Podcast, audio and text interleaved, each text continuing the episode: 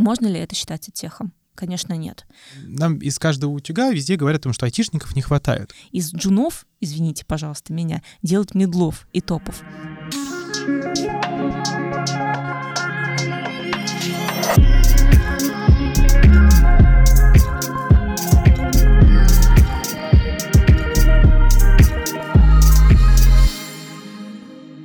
Всем привет! Э, меня зовут Сергей Гребенников, и в эфире подкаст «А за окном России». Здесь мы говорим о том, как э, развивается бизнес э, в России, что с ним происходит и какие тенденции и перспективы у нас с вами впереди. В гостях у меня сегодня Валентина Куренкова, джар-директор нетологии. И, конечно, если в гостях у меня такая прекрасная девушка, мы будем говорить об образовании, об образовании в интернете. Валентина, привет! Привет, привет, Сереж. Скажи, пожалуйста, что мы сегодня подразумеваем под термином «эдтех»? Потому что, мне кажется, очень многие это путают понятия и включают сюда абсолютно все. Да, а, ты действительно прав, а, потому что тех, по сути, появился после пандемии. Ну давай так, он не появился после пандемии, но он обрел новые краски и вообще очертания отрасли именно после пандемии. А, про тех. Пандемия сыграла свою роль, то, что lifelong learning у нас как культура стала, да, как мода, что мы учимся на протяжении всей жизни, тоже сыграла свою роль. И этим тоже можно охарактеризовать в некоторой степени тех. Но еще, наверное, у нас есть такая проблема, что, я, знаешь, может быть, забегу вперед нашего обсуждения, но этех и инфо-цыганство у нас сейчас очень сильно да, перемешаны вот эти вот понятия, достаточно сложно одно от другого отличить. Может быть, мы потом с тобой об этом поговорим, но суть в чем? А, в том, что а, этех — это не только образовательная технология, ведь от тех состоит из двух слов, это тех, да, это образование, тех, технология. И часто, когда мы говорим про какие-то э, компании, либо частных лиц, которые занимаются якобы техом, они не имеют ни э, приставку «эт», ни приставку «тех».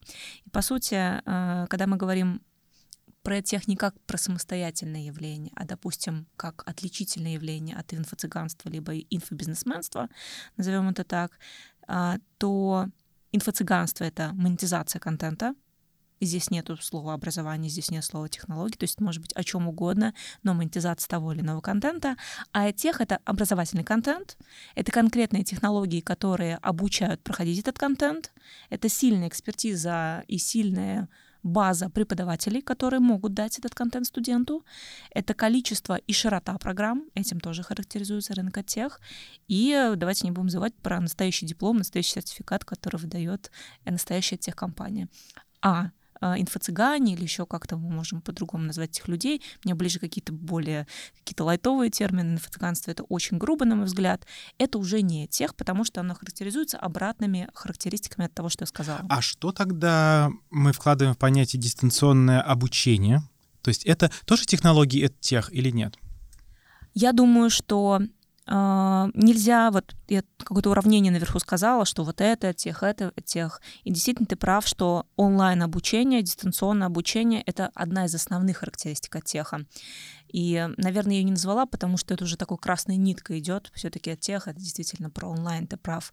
Но я допускаю, и, наверное, если сейчас покопаться и подумать с полчасика, наберу несколько примеров тех компаний, которые не так уж сильно представлены в онлайне, но, тем не менее, это игроки от теха. Что говорят про качество образования э, на дистанционных э, онлайн-платформах э, эксперты и сами преподаватели ученики, да, студенты, которые выпускаются с подобных платформ, они э, высококвалифицированные?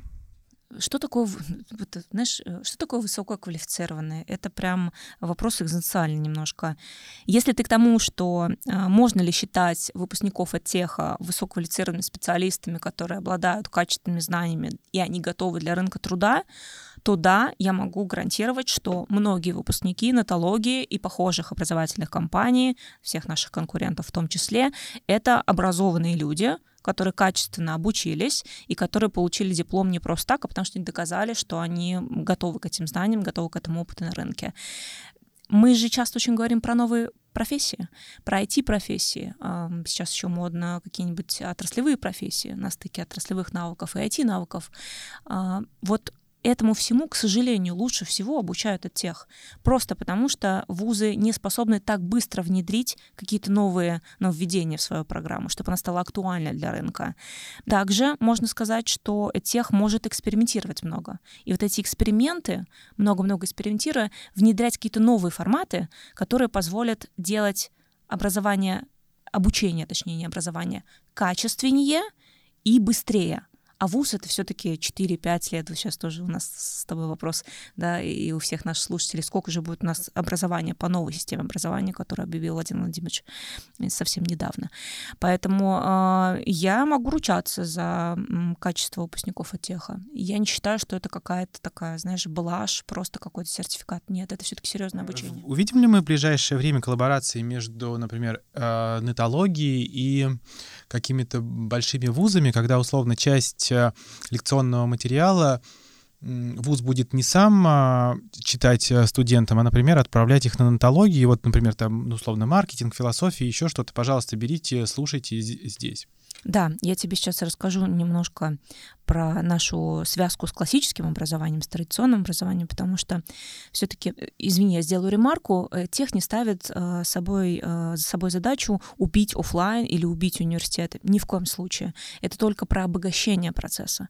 И вообще я считаю, мое личное мнение, но и многих коллег в индустрии, в том числе любых других джарочков в образовании, что только вместе навалившись ДПО, мы как представители ДПО, да, высшее образование, СПО образование, только детское образование, образование, да, школа, только объединишься вместе, объединив наши технологии и какие-то сильные стороны, мы можем действительно подготовить сильные кадры для страны. А по сути и мы, и высшее образование, СПО стараемся это делать. То есть мы как бы работаем на самом деле на государственную задачу здесь в том числе и на задачи наших клиентов. Возвращаясь к твоему вопросу про тех компаний и, например, вуза. На рынке высшего образования и теха уже есть 37 совместных программ. В основном это магистратуры, но есть и бакалавриат. Например, мы как нотология запустили а, в рамках нашего направления высшего образования два года назад это сотрудничество с вузами. Сегодня мы обучаем почти 600 студентов. Это 9 программ, это онлайн-магистратура, и это лучшие вузы. Это МФТИ, это ТГУ, это РАНХИКС, это ИТМО, это НИУФШЕ, то есть это, ну, как бы, это финансовый университет и так далее, и так далее. И с этого года мы еще запустили два бакалавриата, что такая вообще супер новинка, потому что магистратуры более гибкие да, в плане учебных планов, а тут еще две, а, две бакалаврские программы. Это такое, знаешь, это уже ни для кого не новость, это уже наша реальность. И я тебе скажу, а, и нашим слушателям тоже, что вузы с удовольствием идут на такое партнерство. Да, не все, но с большим удовольствием те игроки, которые понимают ценность, что тех может их обогатить в плане технологий, в плане того, что их выпускники с их программы э, МФТИ выйдут более практикоориентированно и более подготовлены к рынку, чем когда программа сделана без оттеха. Вот если все-таки говорить про студентов, что, какую обратную связь вы от них слышите? Они э, довольны образованием онлайн? Два года назад были вопросы, ну, когда была пандемия, и вообще, в принципе, все этих э, игроки, они начинали бесплатно даже давать свой контент, я думаю, ты помнишь это время. А, и как раз тогда э, тех набрал очень большую базу для работы, да, для будущих клиентов своих.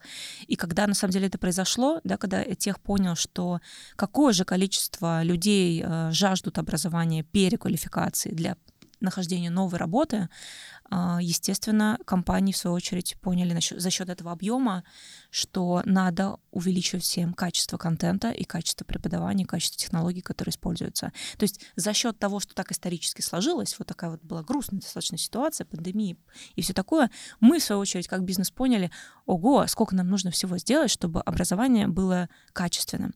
Поэтому я бы сказала, что в последние два года это борьба за качество в отехе и в ДПО, в дополнительном профессиональном образовании, и она, как, я не могу сказать, что это битва выиграна, во-первых, потому что это не битва, во-вторых, что это процесс долгий, но то, что все игроки от тех э, работают над качеством, и что метрики удовлетворенности клиента повышаются с каждым годом, это тебе не дать соврать э, не то, что я сейчас тебе скажу, а в любой отчет посмотри по теху, там это есть. Ну вот, э, говоря про качество, а, и ты уже упомянул инфо-цыган, разные курсы, которые есть в интернете.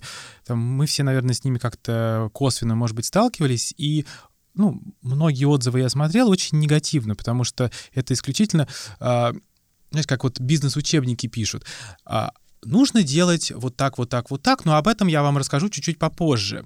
А потом ты... В платном марафоне.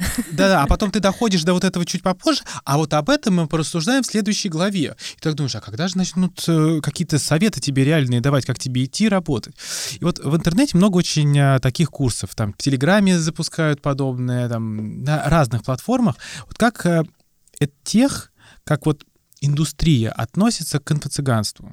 Хороший ты мне задал вопрос и очень спорный. И здесь я расскажу какую-то тоже базовую теорию и э, выскажу свое личное мнение, которое будет субъективным, просто профессиональным. Э, как я уже сказала, да, что онлайн-платформа с курсами — это не всегда тех. Э, мы уже поняли, из чего складывается слово, и что инфо-цыганство, сейчас в кавычках возьмем этот термин, это монетизация любого контента без обязательного качества, без, естественно, без диплома и так далее, и так далее. Но э, про отношения ты меня спросил, и давай вот личный субъективный пример. Это гипотетический пример, э, здесь нету какого-то реального кейса, хотя, может быть, это так, просто я его сейчас придумала. Вот есть прекрасный писатель. Ну, например, возьмем Александра Цыпкина. Мне он очень нравится. У него прекрасные постановки, пьесы и книги и так далее. И, допустим, он пошел на GET-курс, это тех компания, которая занимается тем, что дает доступ к своей платформе, и любые блогеры, лидеры общественных мнений, писатели, кто угодно, может пользоваться и делать там свои программы, курсы. Да, как раз то, что кажется про то, что мы говорим. И вот Александр, он, безусловно, писатель, или какой другой писатель, он эксперт в своем деле, в писательстве, а, и он нанял еще команду профессиональных методологов и продюсеров образовательного контента, чтобы ему сделали действительно, чтобы его знания упаковали в образовательный продукт. То есть у него вроде и есть, и вроде экспертиза большая есть, и технологии tech а он использует, потому что использует площадку GetCourse а. Но можно ли это считать tech ом? Конечно, нет. Но можно ли считать такой грамотный подход, личная ответственность твоя, да, как писателя, что я хочу сделать грамотный продукт по писательству? Можно считать этот подход инфо-цыганством. Вот когда я тебе говорила, что инфо-цыганство — это очень грубо, это вот как раз к этому примеру применимо. Мне не поднимется рука профессионально говорить, что такой продукт, да, это не теховский продукт, но он сделан э, как-то плохо, инфо-цыганство, с негативной коннотацией. Хорошо, тогда следующий вопрос, вытекающий из э, твоего ответа. Кто должен и должен ли в принципе маркировать образовательный контент в интернете сегодня? Ты меня загоняешь в угол, потому что тут две позиции на, на рынке. На рынке. И я даже больше скажу, у меня тоже это скорее две позиции, чем какая-то одна. Хотя несколько лет назад я выступала То за... есть из стороны в сторону контента. периодически бросает? Знаешь, да не, не, даже нет. Я тебе скажу, ни стороны в сторону нет такого, что, знаешь, у нас это мания и гипомания. Нет и тот, и тот подход необходимый. То есть, то есть смотри, с одной стороны, нужна маркировка, верификация онлайн-контента. Но с другой стороны, это запустит необратимые процессы по всему рынку дополнительного профессионального образования. И это может навредить бизнесу. С одной стороны, мне как бизнесу нужно маркировать, чтобы э, я и конкуренты понимали, что мы в чистом поле контента ходим, и мы чистые, качественные, извините за это чистое да, слово, качественные знания передаем нашим слушателям да, чтобы у нас, чтобы мы чувствовали себя э, хорошо, в том числе в плане совести. Угу. И, конечно же, чтобы это влияло на наш бизнес только позитивно, потому что регулятор может проверить любой, на самом деле, любую компанию, посмотреть, что они делают. Это касается не только. А вот, кстати, когда мы говорим про регуляторов в сфере тех, это кто? Минпросвещение, Министерство высшего образования и науки или Минцифры? В зависимости от того, какой рынок ты занимаешь. Uh, у нас ДПО, и мы больше всего работаем на самом деле с Минцифры вот больше всего. А когда мы говорим про совместные программы высшего образования тех, конечно, это уже а, Миноборнауки. Если бы я занималась детским техом, то это Минпросвещение. А если мы говорим про СПО, то это вообще такое межведомственное сейчас взаимодействие. Здесь и Минпросвещение, и Миноборнауки есть, и Минцифры, и, и все на свете. Кто-то, кто занимается, не знаю, лайфстайл и хобби, и у него очень много курсов, программ, не знаю, в теме фотографии, искусства, истории искусства, то это даже может быть и Минкульт. Но все-таки основные наши такие три министерства, извини, даже четыре, сейчас э, скажу, три — это Минцифры, э, такая тройка игроков, Минпросвещения, Миноборнауки, и четвертая, которые не участвуют в диалоге, но, коллеги, если вы меня слушаете из Минтруда, пожалуйста, присоединитесь, потому что это Минтруд. Потому что мы же это готовим для чего? Для рынка труда. Конечно. Так про маркировку мы не договорили. Давай. Когда я беру а, какой-нибудь учебник из школьной программы, либо университетской, то там написано «Одобрено Министерством просвещения». Почему, а, когда я захожу на нетологию, я не вижу «Одобрено Министерством образования», «Одобрено Министерством просвещения»? Ты это не видишь, потому что пока руки регулятора до этого не дотянулись. А вот нужно ли, чтобы руки регулятора до этого дотянулись? И вот как раз и возвращаюсь к моей двоякой позиции, и она у всех игроков такая. То есть, с одной стороны, надо маркировать, мы понимаем, зачем это нужно. С другой стороны, мы видим, что это может использоваться против рынка против э, частного сектора. Я говорю против не то, что какая-то битва тут будет и кто-то из нее выиграет, но что это ограничит доступ хорошим компаниям к рынку потому что все будет заверифицировано. То есть ты имеешь в виду, что, скорее всего, будут э, созданы определенные стандарты э, для того, чтобы и для того, чтобы этим стандартам соответствовать, компаниям нужно слишком много вкладывать денег, видимо, в это. А даже не денег. Понимаешь, тут уже э, дело не в деньгах, а, и, и даже не в развитии контента, и не в развитии маркетинговых инструментах на новых российских площадках.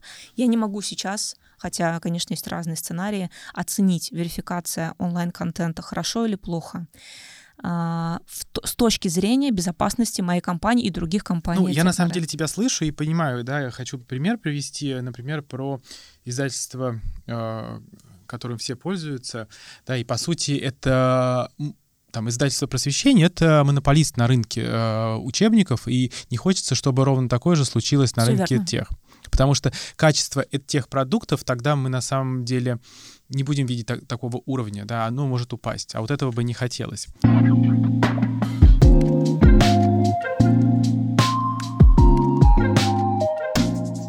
А вот еще интересный вопрос про преподавателей. Скажи, у вас преподаватели ровно те же, которые работают в вузах, ровно те же, которые работают в школах? Нет, конечно, у нас э, другие преподаватели, хотя, конечно, здесь возможны пересечения. И когда эти есть пересечения, это здорово, потому что как раз наш э, такой средний профиль преподавателя — это практик из индустрии, это несколько лет работы в индустрии на управляющей позиции, если это более сложная программа, либо на middle позиции в том числе, но человек с большим достаточно опытом той отрасли, той функции, которую он, собственно, преподает. Если наши преподаватели оказываются в высших учебных заведениях, в СПО учреждениях, в школах, это большое счастье всегда для этих школ, учреждений, высших учебных и так далее, потому что это практики. Вот ты знаешь, это на самом деле одна из задач теха и своих преподавателей тоже дистрибутировать да, в а, стандартные, в традиционные образовательные учреждения. А как вы верифицируете преподавателей? Ну, условно, приходит к вам там, молодой человек 30 э, лет и говорит, я хочу у вас э, преподавать маркетинг в э, сфере IT а вот давайте там, ну или, или вам нужен там а, такой человек, который э, может э, прочитать курс маркетинг в сфере IT. Каким образом вы их отбираете и каким образом вы их верифицируете, а самое главное тот контент, который они э, рассказывают? Да. А, помимо, конечно, а, резюме, которое должно быть, но мы все с вами знаем, что в резюме можно, в принципе, написать все, что угодно. А, главное, чтобы было красиво. Конечно, нужно еще это резюме проверить. Это делается с помощью тестового задания для преподавателя. Это делается с помощью собеседований и ни одного. То есть э, давай так, раз мы слово верификация часто здесь употребляем в сегодняшнем подкасте, мы должны его верифицировать внутри. И, конечно, мы проверяем не только профессиональные качества, но и способность человека преподавать знания. Это очень важно.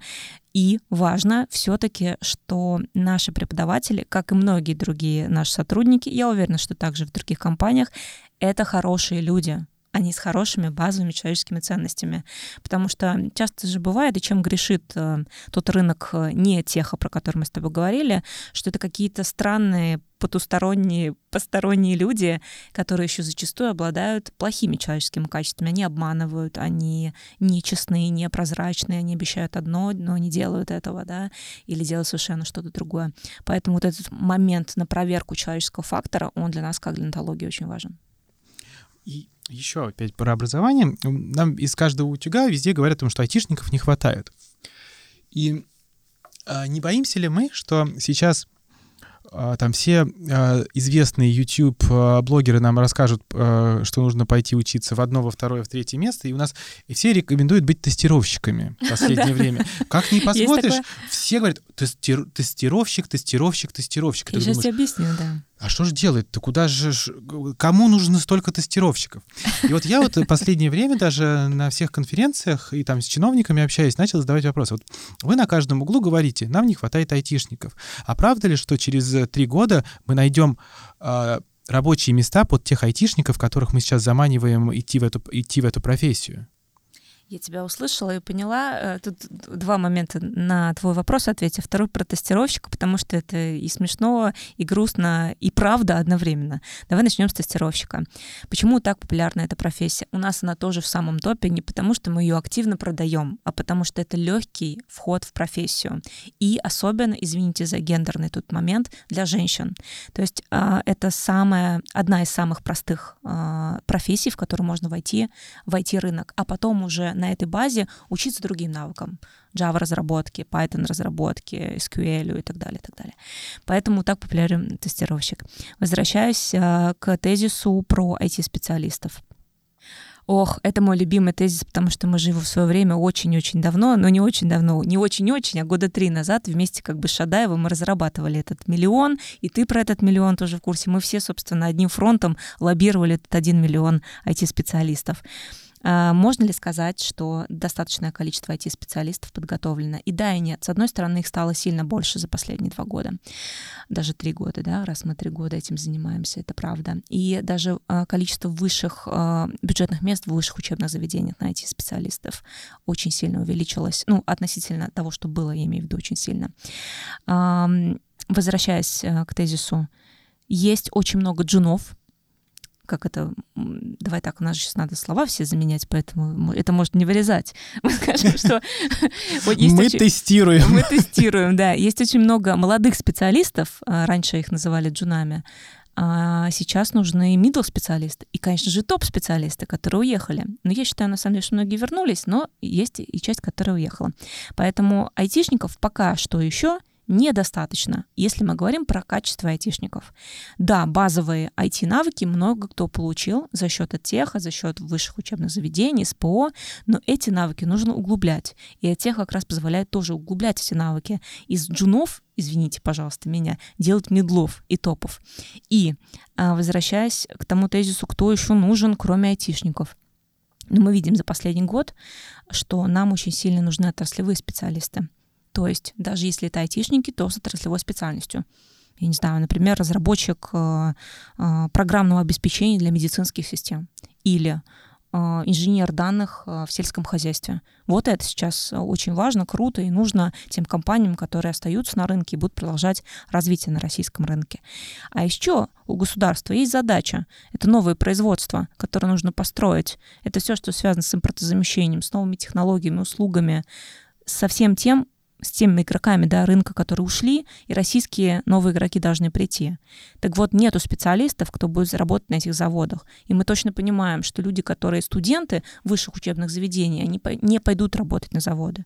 И поэтому мы сейчас, как тех и государство, вместе с, с СПО учреждения занимаемся качественной подготовкой синих воротничков, с сильным цифровым компонентом, чтобы ребята, им понравилось работать на заводе, потому что, во-первых, новые будут производства, больше цифровизированные они будут. И, соответственно, навыки нужны будут совершенно другие на производстве. Не просто, знаешь, как бы эту металл катать по станку, но еще и э, работать с цифровыми аппаратами, с цифровым программным обеспечением на этих заводах. А вот скажи, вы по итогам обучения выдаете э, когда-то сертификат, когда-то диплом, да, видимо, в зависимости от того, какой это курс. Да. А как э, к таким дипломам и сертификатом сегодня относится работодатель. Средний, да, мы не будем брать какого-то продвинутого работодателя, такой средний работодатель. Вот тот же, я не знаю, там, завод в Ульяновской области. Приходит к нему специалист с э, инженерной профессией, переквалификацией у него на нетологии, там, по определенным критериям. Что ему говорит работодатель?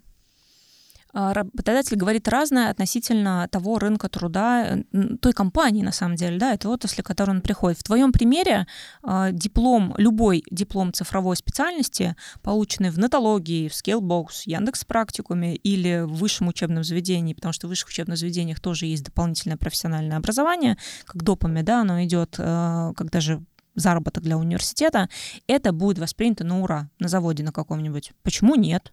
Очень даже здорово. Если мы говорим про э, компанию Яндекс, всеми любимую, а, мною, конечно, тоже, безусловно, потому что это сильный игрок на рынке. У них есть Яндекс Практикум, и мы угу. понимаем, что их курсы, как внутреннее корпоративное обучение даже это работает, и это тоже влияет роль на твое резюме, на твою будущую работу.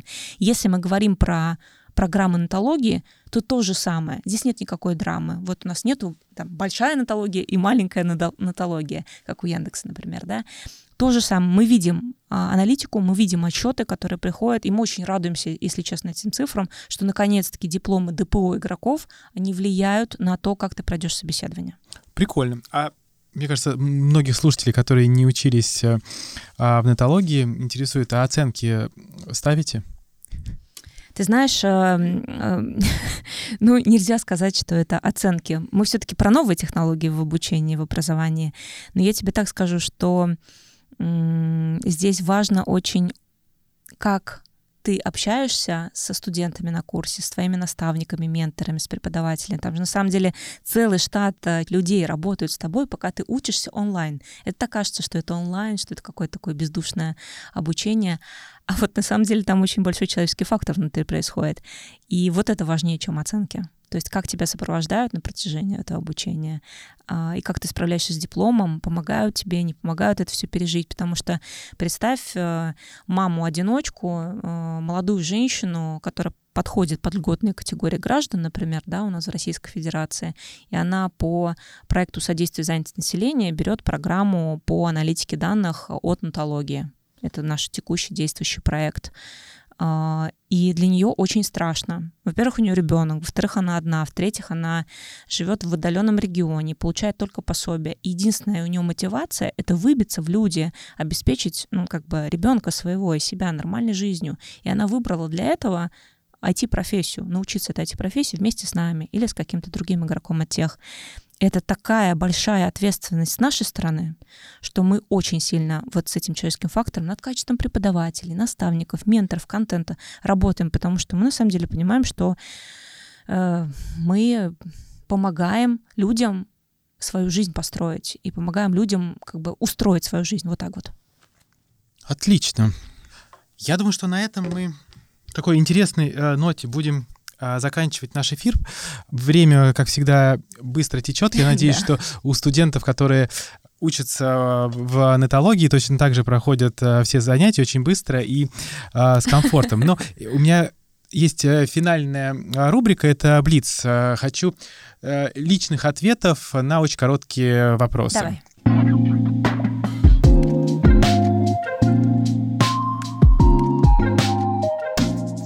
Какое место в России ты хотела бы посетить? Я очень давно не была на родине, в Поволжье. А, я родилась в городе Пенза. А, там у меня прекрасная дача и дедушка. Я бы очень хотела туда приехать. Какая у тебя любимая книга?